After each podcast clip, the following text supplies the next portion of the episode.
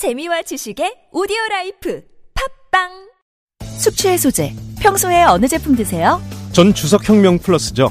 주성분인 쌀겨왁스가 알코올을 분해 간에 부담 없는 숙취 해소제니까요. 몸속 알코올을 직접 분해하는 주석혁명 플러스 술자리 후 몸이 정말 가벼워졌어요 숙취 해소의 혁명. 주석혁명 플러스. 온라인에서 구입할 수 있습니다 술 마시기 전 물과 함께 꿀꺽 아셨죠? 골반 잡자 바로 잡자 바디로직 허리 통증 바로 잡자 바디로직 몸매 교정 바로 여름에도 잡자, 아시죠? 바디로직 라이트. 통기성이 좋아서 한여름에도 쾌적. 신축성은 여전해서 내 몸에도 최적.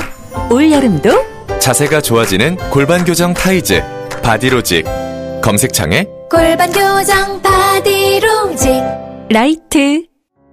우리가 살아온 우토로 마을에는 태평양 전쟁 당시 군 비행장 건설을 위해 강제 동원된 조선인들의 아픈 역사가 있습니다. 역사는 더 오래 기억하는 사람들의 것.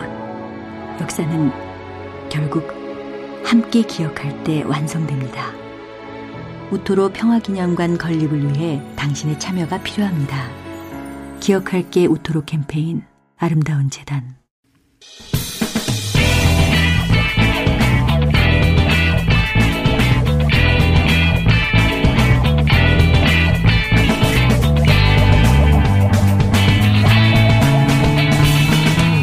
김어준의 뉴스 공장.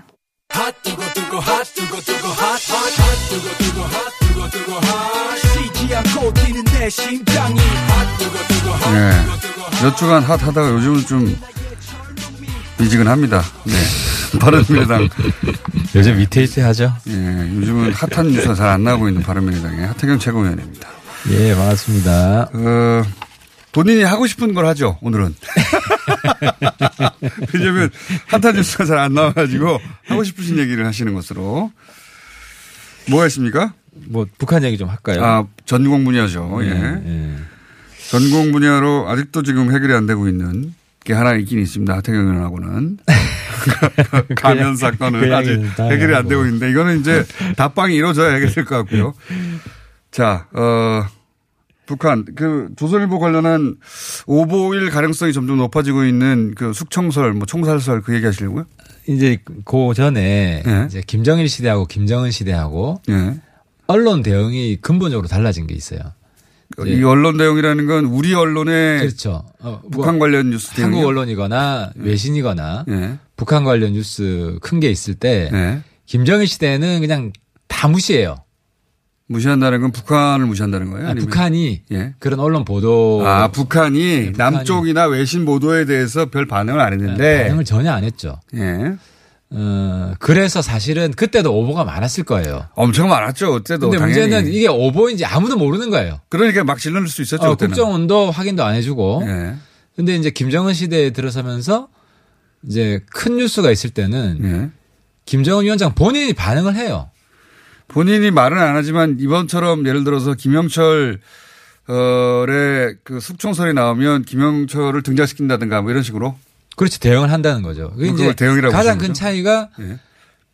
이제 김정일 위원장 때는 네이버 검색을 안 하지만 김정은 위원장 때는 그때도 네, 했을지도 모르죠. 네이버 검색을 매일 하겠죠. 아니 이게 제 말은 김정일 위원장 시절에도 했을 수도 있죠. 본인이 하진 않았던 것 같아요. 본인이 그건 모르겠는데. 여튼 김정은 위원장은 하는 거가 분명한 것 같고 거의 남쪽 그렇죠. 매체를 보는 게. 그러니까 북한 뉴스를 반드시 챙겨보죠.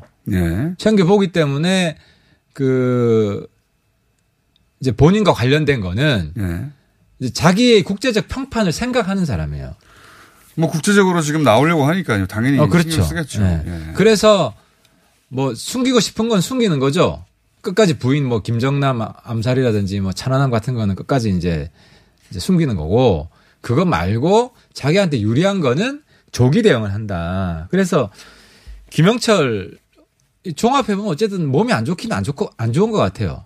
그 모르겠습니다. 그건 저 어쨌든 제가 들은 이야기 중에 하나가 예. 미국에 이제 갔었잖아요. 예. 그때도 몸이 안 좋아가지고 회담이 쉽지 않았다 하는 이야기가 미국 쪽에서 들려요. 뭐 외교관 고령이긴 통해서. 하니까. 예. 근데 어쨌든 나왔잖아요. 예. 행사장에. 다섯 번째 자리에 앉았다니까 권력에 굉장히 가까운 자리죠. 아니 그 전보다는 좀 멀어졌죠. 그 전에는 거의 바로 옆에 있었는데. 네. 뭐 아무튼 어쨌든 이제 거기서 이제 확실한 거는 조선일보를 망신 주기 위해서 유배간 사람을 일부러 데려오진 않았다는 거예요. 어. 왜냐하면 뭐 김정은 입장에서 유- 잘못한 잘못한 거죠. 성과가 없었잖아요. 네. 유배 보냈다고 해서 유배 정도는 그 북한에서 하방이라 그러거든요. 그래서 예. 이제 공장일 하고 하는 거 그거는 큰그 숙청이 아니고. 예, 네. 그렇죠. 이제 그렇기 때문에 이거를 뭐 공장에서 일하는 사람을 정- 조선일보 망신주기에서 갑자기 부른 건 아닌 것 같아요. 그 아니 조선일보가 뭐라고 예. 그러니까 김정은 위원장 입장에서 조선일보라는 매체의 오보를 어, 드러내서 망신 주기 위해서 이렇게 한다는 건 웃기는 거잖아요. 그렇죠. 예. 그래서 이제 그건 김영철은 확실히 제가 볼 때는 오보다. 오보다. 오보 쪽으로 보는 게 맞다. 그러면 김혁철 어, 특별대표 같은 경우는 제 생각에 뭐 등장 그 그렇죠. 어제 정세현 전 장관 얘기로는 말씀하셨다시피 뭔가 예를 들어서 있었다 치더라도 그 북한 고위층 중에 그렇게 뭔가 한번 어디 가가지고 풀이라도 한번 캐고 공장에서 잠깐 일하지 않은 사람 한 번도 한 명도 없다고 하더라고요. 김영남 전 위원장 정도를 제외하고는 그럼 뭐 그게 대단한 게 아니다. 어 그런 고위층이 가는 데가 따로 있기도 하고 그런데 이번에는 너무 일찍 등장- 등장했으니까 그런 것도 아닌 것 같다라는 취지로 말씀하셨고 그렇죠. 그러니까 제 이제 생각에는 비슷한 거고. 이게 오보인 것 같다는 것이고. 근데 문제는 차- 총살 건인데 아, 김혁철 그, 어, 특별 대표에 대해서는 그건 이제 방송에는 못 나갔는데 방송 끝나고 나서 제가 음. 궁금해서 여쭤보니까 하시는 말씀이 그 너무 낮다. 아, 그렇죠. 시기가. 직급이 낮죠. 그거 맞습니다. 그러니까 네. 김영철을 숙정하지 않았는데 그 한참 아래에 실무자급인 김혁철을 총살한다는 거는 맞지가 않다 이치에. 그래서 자기가 보기에는 이거는 그냥 양쪽 다 오보, 두, 두 사람 다 모두의 오보인 것 같다. 이렇게 정리하셨거든요. 제 생각도 비슷하고요. 네.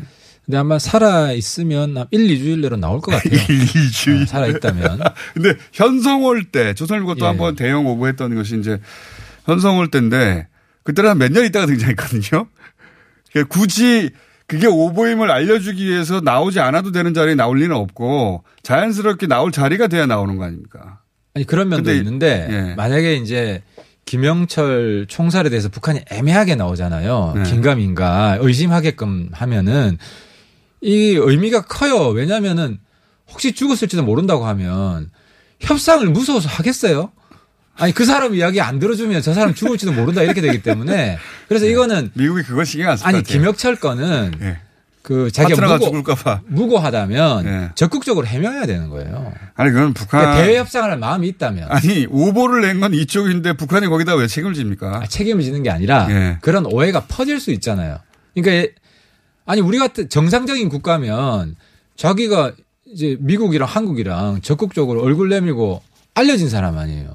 그런 사람이 협상 잘못해서 총살 당했다는 건데 그럼 입장을 낼 거 아닙니까? 그러니까 제가 보는 관점은 북한이 정상 국가를 지향한다면 거기에 대해서 적극 대응을 해야 된다. 아, 그건 우리가 궁금해서 그런 건데. 아니 궁금한 게 아니라 그러니까 자꾸 이제 북한 편을 들어주려고 하니까 그런 식으로 이제 아니 저는 그거는 건데 북한이 결정할 사안이지 이렇게 해라 저렇게 아, 물론. 결, 결정할 사안인데 오보를 이쪽에서 냈으니까요.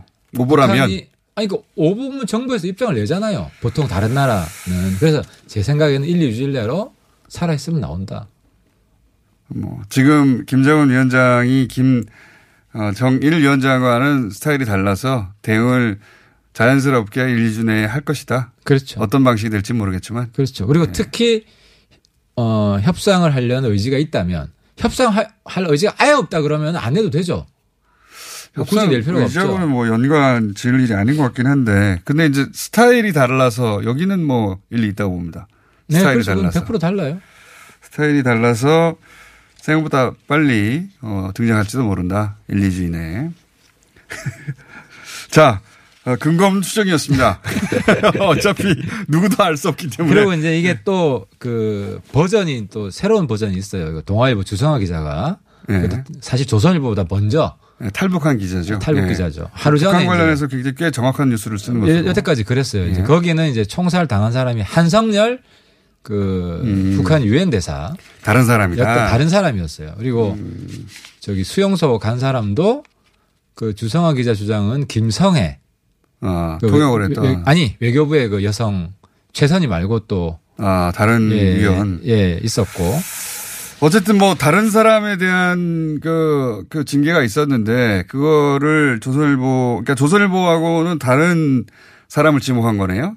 그러니까 제가 볼 때는 조선일보는 뭔가 총살이나 정치범 수용소 간 사람이나 그거 자체는 확신했다. 확신했는데 그 탈북자 아마도 모임이나 단체 이런 데서 들었을 가능성이 높은데. 그렇죠. 보면. 그런 거는 크로스 체크가 됐을 거예요. 네. 누군가가 죽고 누군가 수용소 갔다. 그러니까 북한 사회에서도 누군가가 징계를 받았다. 여기까지는 소문이 있을 테니까. 근데 그렇죠. 정확하게 누군지를 어, 모르는 상황에서 조선일보는 이제 이렇게 하노이하고 연결해서 하노이의 책임 라인을 짚은 것이고 일 사람 일 거라고. 어, 그다음에 주성이 전에 다른 사람을 짚은 거네요. 그렇죠. 그래서 아무튼 요 이슈는 조선일보 건 말고 또 있기 때문에 좀좀갈 것 같아요. 어쨌든 뭐 조선일보가 한 사람이라도 그 중에 오보를 냈으면 그 전력이 있어가지고 북한 관련해서는 뭐 오보를 내기 쉬운 뭐 뉴스 생산 구조이긴 한데 우리나라가 그런데 뭐 조선일뿐만 아니라 여러 언론에서 오보가 많았기 때문에 북한 관련 오보가 많습니다. 이런 거는 북한 관련 좀 NGO 언론 모니터링 해가지고 기록을 다 남겼으면 좋겠어요. 그래야 조심할 거 아니에요. 거기에 그 김일성 가면까지 들어갑니다 의원님의. 정치인도 다 합시다. 정치인도.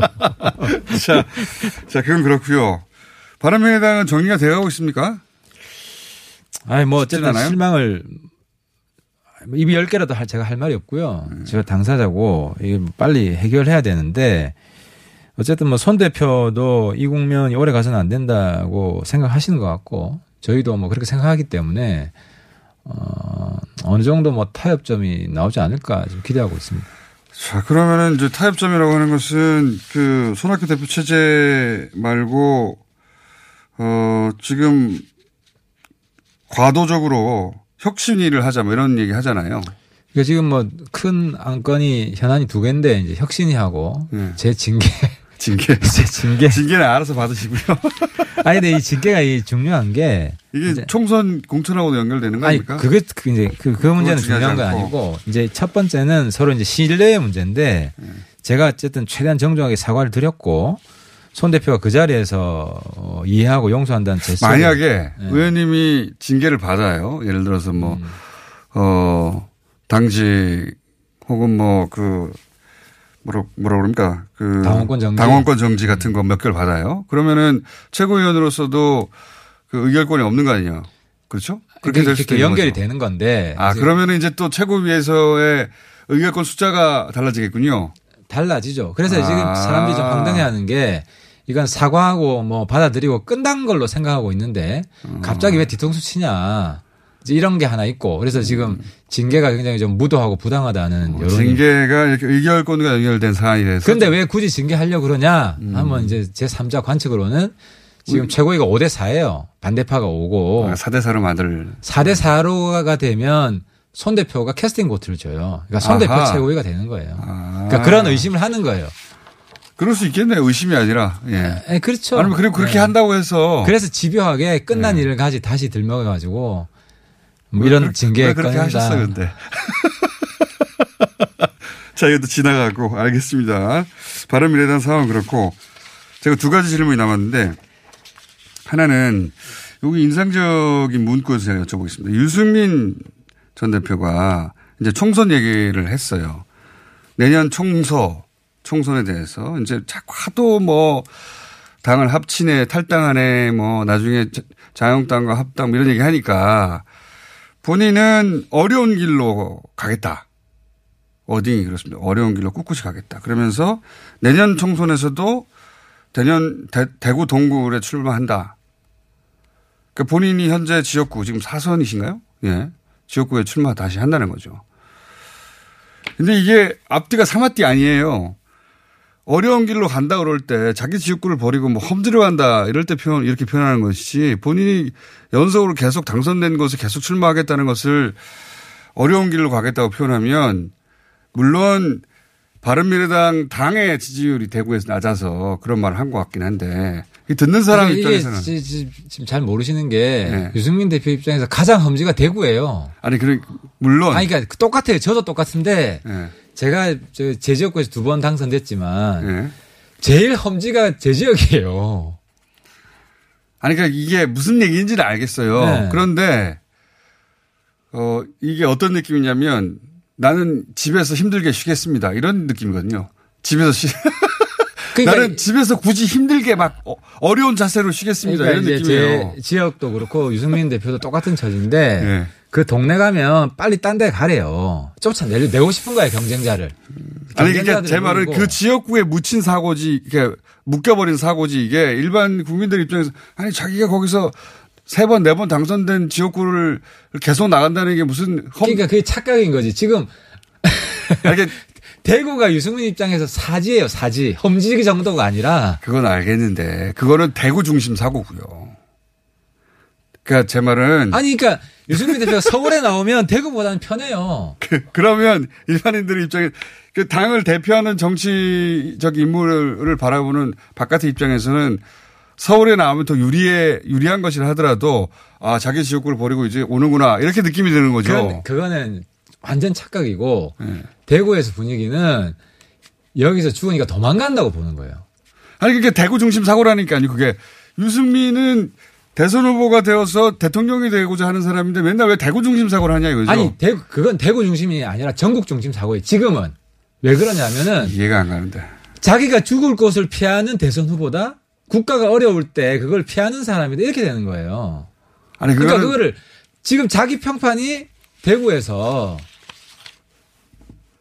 평판 언급할 건 아니고 무슨 얘기인지는 알- 그걸 알겠습니다. 돌파해야 예, 무슨 내가 얘기인지 죽을지 알지만 나간다. 그러니까 자기 지역 서너 번 당선된 자기 지역구에서 또 나가는 것이 예전과는 그 다르게 아니에요, 그러니까 예전과는 어려워졌다. 대구가 네, 그렇죠. 오히려 바른 미래당한테 굉장히 험지다. 그렇죠. 그런 얘기잖아요. 그런 그런 말을 못 알아들어서가 아니라 아니 아, 그럼 거기서 지역구 바꾼다 그러면 도망간다 그러죠.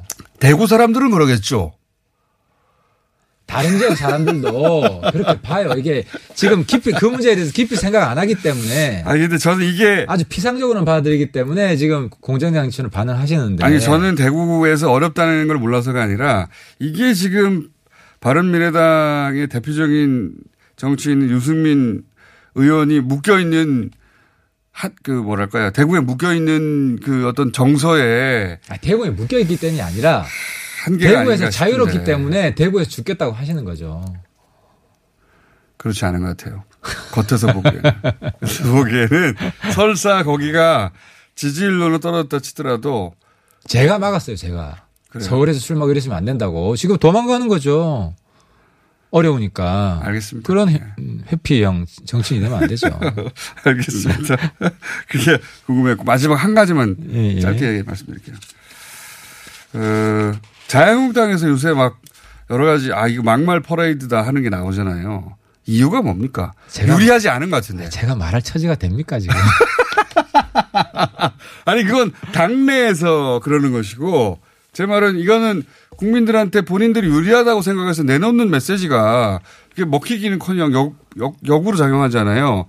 그 이유 그러니까 예를 들어서 그 어, 골든 타임이 그래도 공장장께서 제 이야기는 당내 문제라고 딱히 정리를 해 주시네요. 당내 문제가 많잖아요. 그러니까 당내 문제가 맞죠. 근데 골든 타임 3분밖에 안 된다. 이런 거는 전, 전 국민을 향해서 낸 메시지인데 이게 본인들에게 왜 유리하다고 판단하는 거죠. 도저히 잘 이해가 안 가는데 아니, 그게 아니고, 먼저 사실 이제 납득이 안 정치를 오래 하신 분도 실수를 할 때 있잖아요. 이해찬 대표도 말실수 엄청 하시잖아요. 정치 구단이. 예. 그죠? 말 그렇다고 치고요. 예. 그런데 근데 이제 한국당에서는 이렇게 국민이나 언론을 상대로 이 훈련된 정신이 별로 없어요. 제가 볼 때는. 여기까지 하겠습니다. 훈련 훈련되지 않아서 그렇다. 예, 저는 그렇게 봅니다. 자, 어, 다음 주에 유승민 의원한테 한번 물어봐 주세요. 예.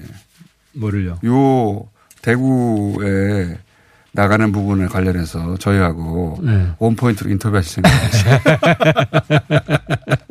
바로, 아니, 저희가 인터뷰 요청 참 많이 한 분인데 인터뷰를 이상하게 예전부터 안 하십니다. 아, 요즘 요즘 조금 변했어요. 뭐 강연도 많이 가시고 하니까. 강연만 많이 하시고.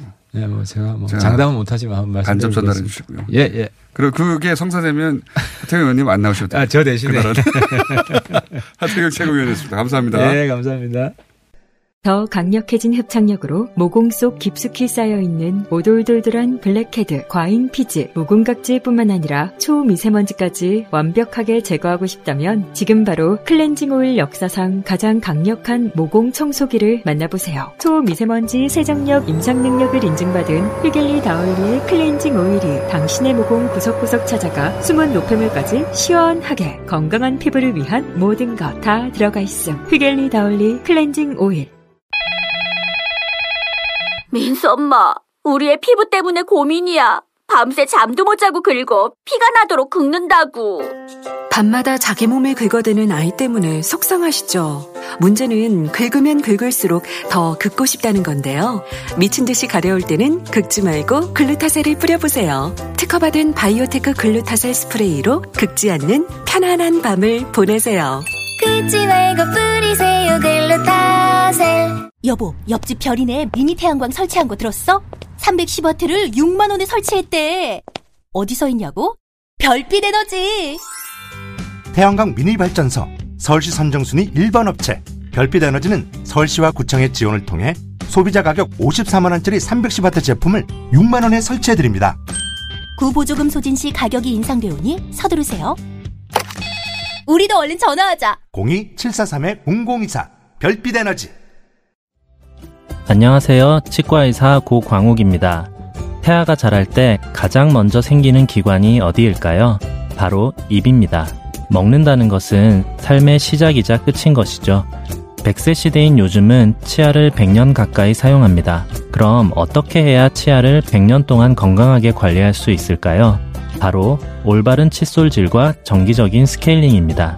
가까운 치과를 방문하시면 치과의사 선생님께 올바른 칫솔질을 배울 수 있습니다. 그리고 1년마다 건강보험 적용이 되는 스케일링 치료 놓치지 마세요. 이 캠페인은 유디치과협회와 함께합니다.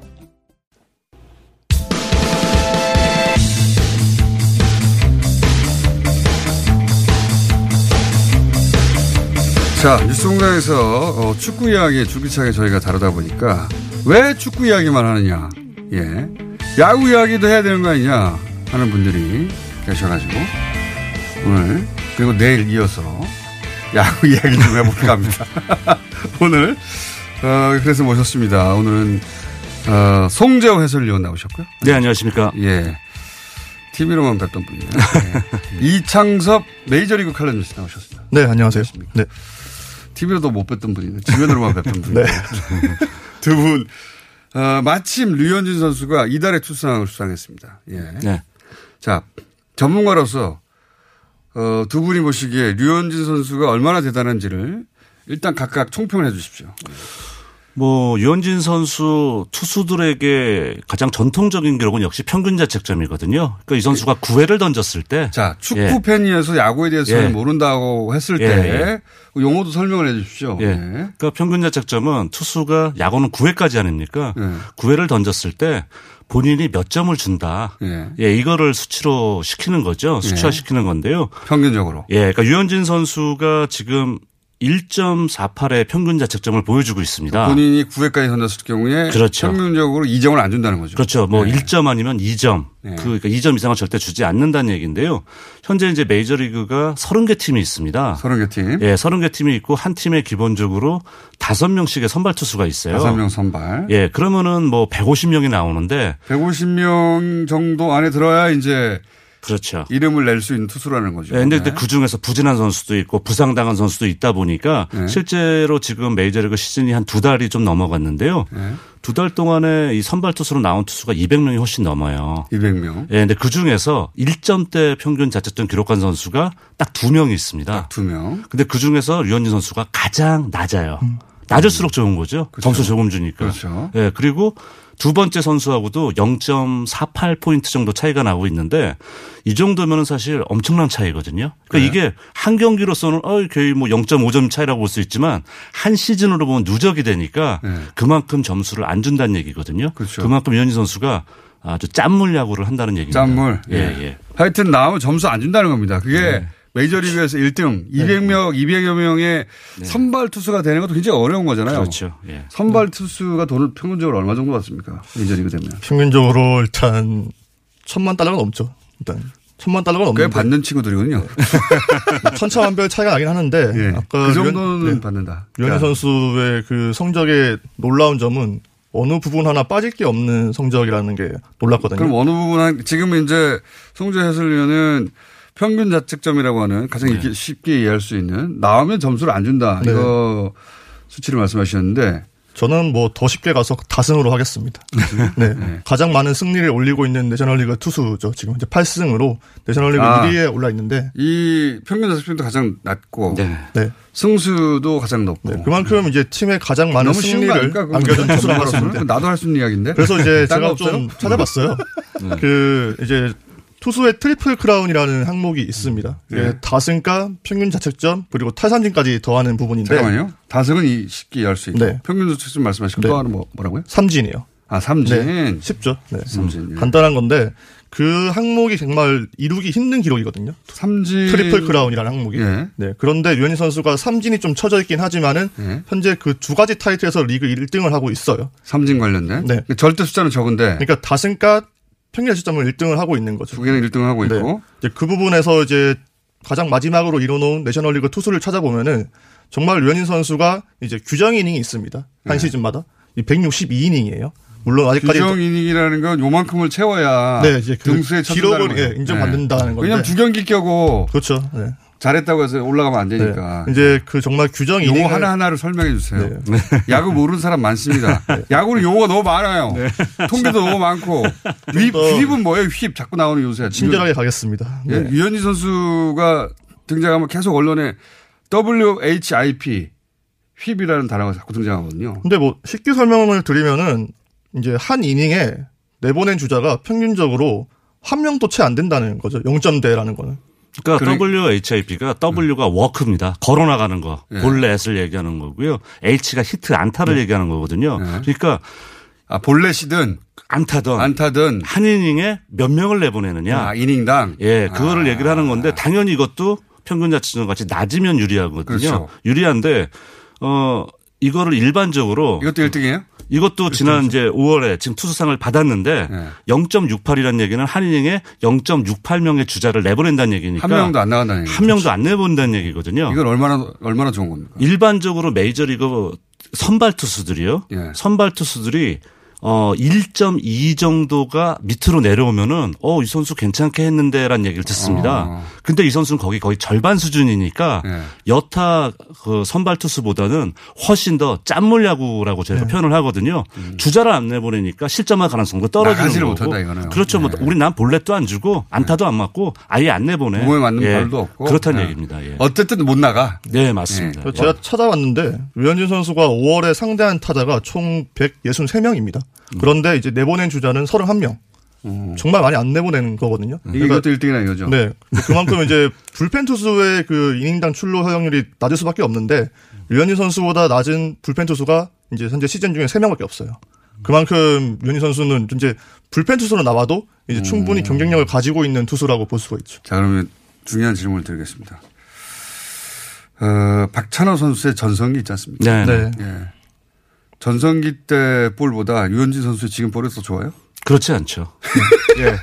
아, 저는 9위상으로 말씀드리면 예. 두 선수는 유형이 완전히 다릅니다. 박찬호 선수는 빠른 볼을 바탕으로 하고 예. 낙착한 커브를 던지면서 힘으로 타자를 좀 위압을 하는. 박찬호 선수가 예. 한참 좋을 때 수치보다 수치하고 비교하면 어떻습니까? 아까 뭐 만약에 이달의 투수상 받은 선수가 네. 어차피 두 선수밖에 없으니까. 아, 그다음- 우리 예. 한국 선수, 중에서. 출신 중에서 이달의 선수상을 박찬호 선수가 먼저 받았군요. 예, 98년도에 먼저 받았는데요. 98년도, 야. 그때 수치랑 비교하면은 이번에 유현진 선수 5월 성적이 더 좋습니다. 네. 승도 아, 그래요? 1승 더했고 네. 평균 자책점도 마찬가지고 전체적인 수치는 높은데 그 21년 전이거든요. 네. 상대했던 타자도 다르고 환경이 다르기 때문에 같은 선상에 놓고 비교하기는 어려워요. 전문가로서 보정하고 비교하면 어때요? 만약에 그 보정을 한다고 하더라도 예. 뭐 약물 예. 시대였다는 얘기도 있잖아요. 그러니까 어, 이달의 투수상 받은 성적을 약물 예. 시대라는 말은 선수들이 약물을 복용하고 쳤다 하면 예. 넘어가는 그런 예. 시대를 말하는 거죠. 그렇죠. 이제 그 박찬호 선수가 상 받았던 시기는 그런 시기였어요. 그렇죠. 약물 대약물 시대라고 하지 예, 않습니까? 예.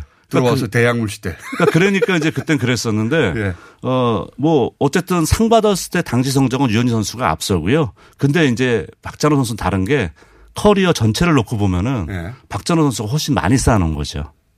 쌓아놨기 때문에 제일 잘했을 때만 비교해 보자 이거죠. 예, 전성기 때 저는 그러면은 아까 말씀드린 것처럼 이건 누구 손을 들어줄 수 없어요. 왜냐하면 다른 유형의 투수고 음. 류현진 선수는 구위 가지고 상대를 압도하는 게 아니라 뛰어난 컨트롤, 볼배합 이런 걸로 어떻게 보면 투수들이 가장 오르고 싶은 경지거든요. 어, 그 체격으로. 봐서는 구위로 싸울 것 같은데. 예, 근데 이제 뭐 어깨 부상 때문에 한 2년 쉰 다음에 조금 바뀌었습니다.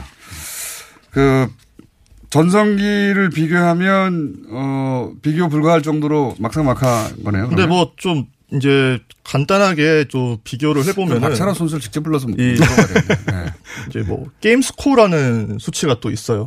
게임 뭐요? 게임 스코어라는 그 투수가 한 경기에 얼마나 그 경기를 지배했는지를 알 수 있는 이제 어, 수치 어떻게 상으로 나온 건데 통계를 내는 겁니다. 여기 야구는요. 너무 무슨 많습니다. 통계가 그렇게 많은지. 그러니까 뭐 네. 간단하게 이제 그 용어에 대한 설명을 드리면 이제 뭐 안타나 홈런이나 볼넷 같은 걸 다 이제 취합을 해서 이제 이 투수가 얼마나 그 한 경기에 지배를 했는지를 볼 수 있는 건데 그 박찬호 선수가 98년 7월에 게임 스코어 이제 평균 점수가 68점입니다.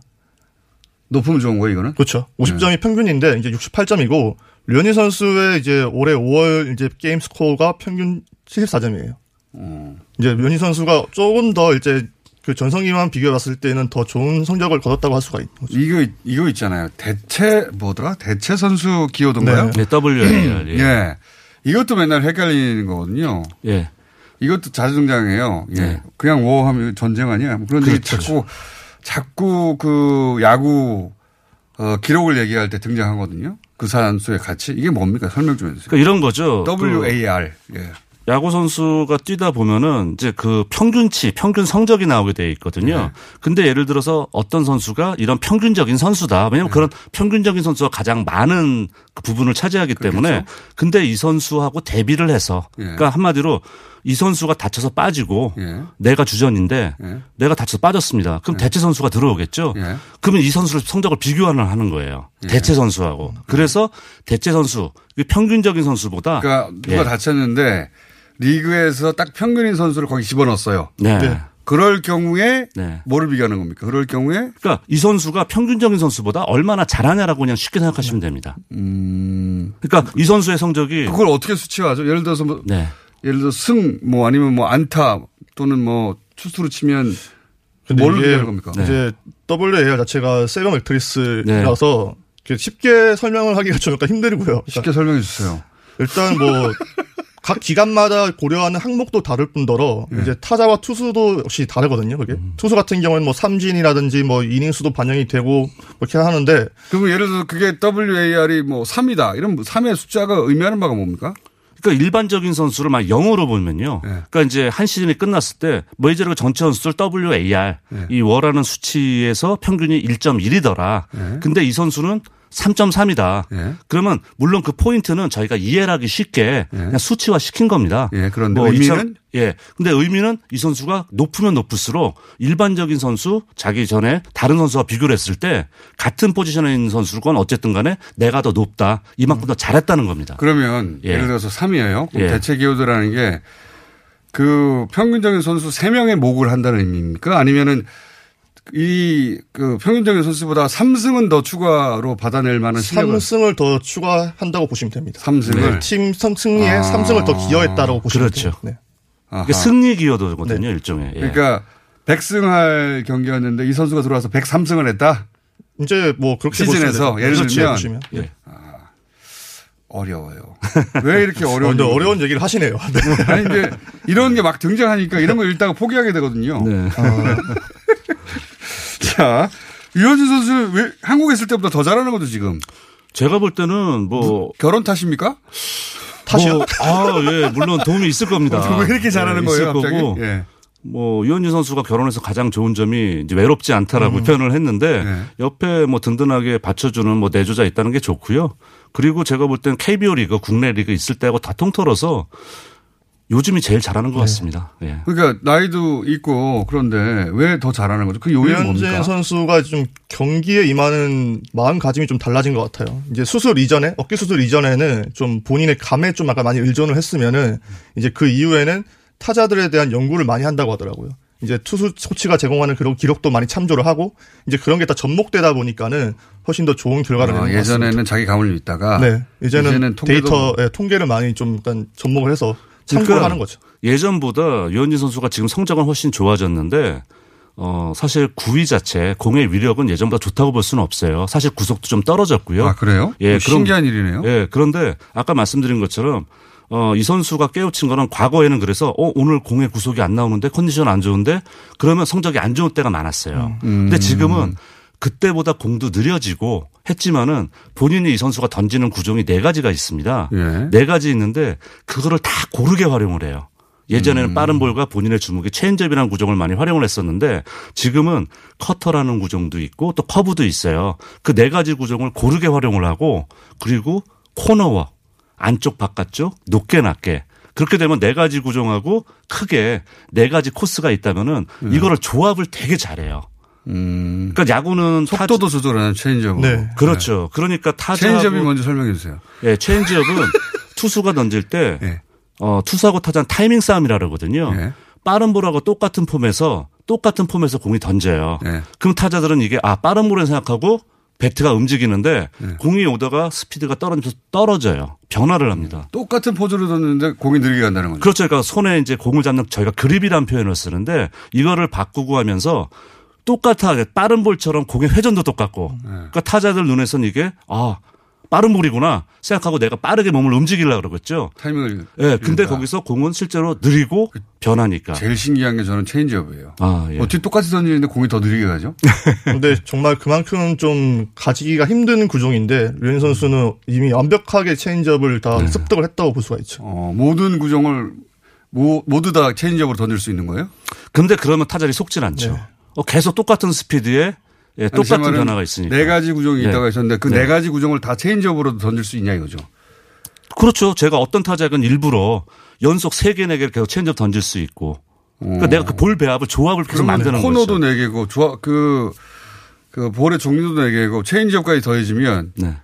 그러면 444 아니면 60 64개. 그렇죠. 네. 그러니까 그런 조합을 활용하는 거죠. 그게 이제 어, 떤게 64분의 1로 뭐가 들어올지 모르니까 네. 타자가 잘 못 치는 거다. 쉽게 이해하자면. 네.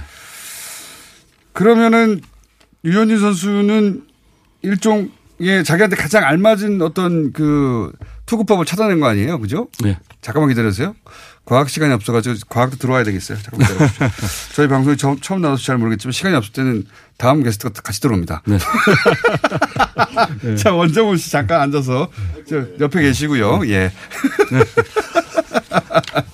자, 네. 원정훈 씨 나오셨는데 듣다가 하실 말씀 있으면 그냥 껴서 하세요. 네. 그리고 야구하다가 과학 얘기도 할 수 있습니다. 아, 예, 예. 과학이 더 필요하죠. 야구하고 과학하고 어울리는 준비해 온 건 아마 못하겠죠 오늘? 오늘 뭡니까 주제가? 아 저 화성 얘기인데요. 이거 끼워 넣어 보여. 좀 이따가 적당히. 자, 그러면 전망은요. 한, 한두 달 잘한 걸로는 야구가 보통 한 시즌 하면 확 떨어지기도 하잖아요. 네. 근데 지금 전망은 어떻습니까? 유현진 선수의 이런 어, 잘하는 패턴이나 스타일로 봤을 때 확 떨어질 리가 없다? 그러니까 이런 투수들은 예. 구위에 의존하지만 음. 않기 때문에 사실 한꺼번에 무너지는 경우가 더 적습니다. 음. 그러니까 전망은 밝은 편이라고 볼 수가 있고 어 저도 여기 들어오기 전에 이창섭 기자하고 이런저런 얘기를 했었는데 여기서 가장 중요한 거는 체력인 것 같아요. 체력? 예, 그러니까 메이저리그 시즌이 결국은 체력입니까? 예, 체력이 국력입니다. 예, 그렇기 때문에. 예, 후반기에 이 선수가 왜냐하면 체력이 떨어지게 되면 컨트롤도 같이 흔들리거든요. 그러니까 체력적으로 유지를 하게 된다면은 예. 뭐 어쨌든 코리안 메이저리거로서 어, 투수들이 많았는데요. 그 중에 최고의 성적을 저는 거두는 모습을 기대하고 있습니다. 최고의 선수가 받는 게 그해 싸이 영상이잖아요. 그렇죠. 이, 이거 후보로 가능한 수준입니까? 그럼요. 네, 현재 뭐 쉽게 말씀을 드리면은 이제 과감하게 말해서 가장 강력한 후보가 아닐까 내셔널 리그에서 현재 기준으로? 네, 현재 기준으로 네, 음. 지금 같은 성적만 유지하면은 정말 뭐 한국인 최초의 사형상을 기대해도 좋지 않을까 싶습니다. 그래요. 네. 그리고 그 송재호 해설위원처럼 올해 내내 어, 이 성적까지는 몰라도 하여튼 좋은 성적 유지할 가능성이 높다? 워낙 시즌이 길다 보니까는 이제 좀 약간 기복이 있을 수는 있는데 이제 아까 송재호 의원이 말한 것처럼 이제 워낙 재고를 바탕으로 하는 투수라서 좀 크게 길게 가진 않을 거다 부진이. 아, 부진이 있다 손 네. 치더라도 네. 네. 한두 게임 하다 다시 돌아올 것이다. 네. 네. 자, 어, 만약에 부진할 경우 두 분이 책임지시고요. 그리고 어, 저희가 축구를 많이 해가지고 어, 내일은 메이저리그 그 투수 출신들을 모시고 또 얘기를 해볼까 합니다. 용어는 오늘 했고 자 선수를 직접 뜬 분들을 모셔가지고 예 이분들은 선수를 안 떼봤거든요. 네, 맞습니다. 자 과학 얘기 오늘 주제가 뭐예요? 화- 화성 네, 말 나오기 전에 저는 참고로 그 양준혁 선수하고도 행사를 해봤고요. 네. 정민철 투수하고도 행사를 해봤고. 무슨 행사를 해서 과학 예, 고- 야구의 과학. 예, 뭐 마그누스 이펙트는 이런 거 있어요. 예. 아 그게 뭐예요? 그 변화구 관련된 그저 물리 네. 법칙인데요. 아 변화구를 물리 법칙으로 설명하는. 그렇죠. 그런 얘기들 했었고 여러 가지로 뭐 타격 같은 것도 양준혁 선수랑 같이 했었고. 어 무리한 시도네요. 아, 굉장히 호평받은 그래요? 행사였죠. 자, 그- 그런데 예, 제가 보여드릴 거는 예, 오늘 화성 뭡니까? 예, 이게 지금 이제 화성행 보딩 패스를 제 이름이 찍혀 있는데 화성행- 나사에서 직접 발표 저 한 겁니다, 제가. 화성행 보딩 패스를 팔고 있어요? 예, 팔고 있어요. 마스 2020 나사 위에 적혀 있고 뭐 화면도 보이시겠지만 제 이름 명확하게 적혀 있죠. 2020년에 저거 내면 탈 수 있는 거예요? 아니요. 어, 우리 유현진 선수 같이 돈을 많이 버시면 네. 언젠간 화성에 가겠지만 우리는 뭐 그럴 가능성이 없기 때문에 뭡니까 그러면? 이거는 화성에 이름을 실어 보내는 서비스예요. 나사에서 아, 자기. 이름을? 네네. 네. 이게 그러면 보딩 패스가 아니죠. 아 근데 얘네들이 마케팅을 잘하는 거죠. 이렇게 보딩 패스 형태로 만들어서 우리한테 좀 실감나게 해주는 거니까. 돈을 내야 돼요? 돈 안 냅니다. 무료고요. 성하고 이름, 국가, 우편번호, 이메일 홈페이지에 send your name이라고 찾으면 나오고요. 그러면은 화성에 그 하드를 보내는 거예요? 그게 담겨 있는? 어, 하드는 요즘 많이 안 쓰고요. 그럼 예. 뭘 SSD를 칩, 보내는? 예, 조그만 칩에다가 이 이름을 일일이 다 하나씩 넣어가지고 그 칩을 화성까지 보낸다. 화성에 보내서 화성에 이제 로버가 돌아다니잖아요. 월면차 같은 게 화성 면차겠죠. 거기에 이거를 실어서 보내니까 얘는 이제 그걸 싣고 다니는 거예요. 비트로 보관된 그렇죠. 자신의 이름을 네. 예. 근데 큰 이게. 인기가 굉장히 좋아요. 아, 사실 별일 아니긴 한데 인기가 좋아서 지금 663만 명이 이미 이 보딩 패스를 음. 아니 받았고요. 663만 명이 아니라 전 인류의 이름이 다 들어가도 칩 하나에 다 들어가는데요, 뭐. 뭐 그렇진 않은 것 같더라고요. 또 칩도 용량이 있어가지고. 근데 재밌는 게 뭐냐면 터키가 240만 명으로 제일 많고. 아 그래요? 어찌된 일인지. 그 다음에 인도, 미국, 뭐 이집트 이런 순인데 우리나라에도 이미 15만 명이 신청을 했고요. 어.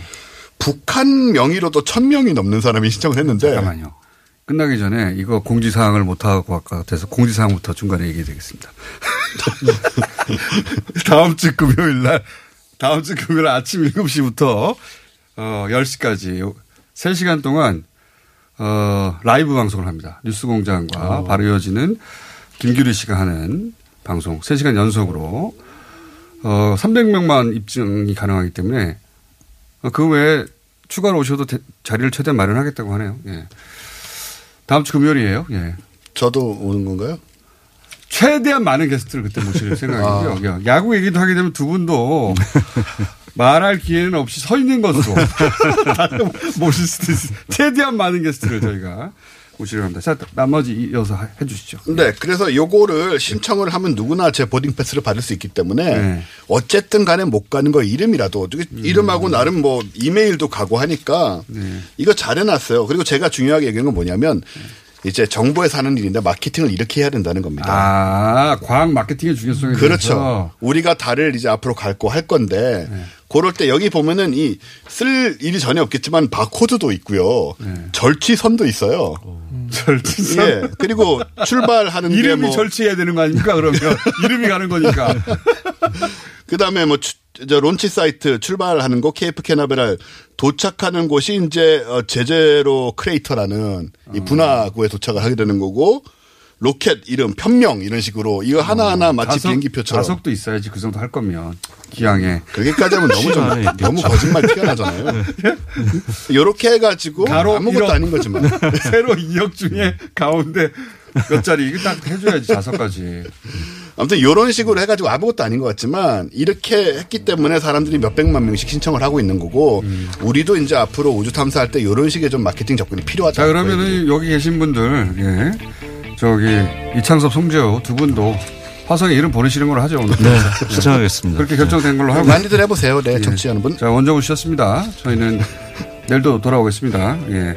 송재호 이창섭 씨도 모시겠습니다. 안녕.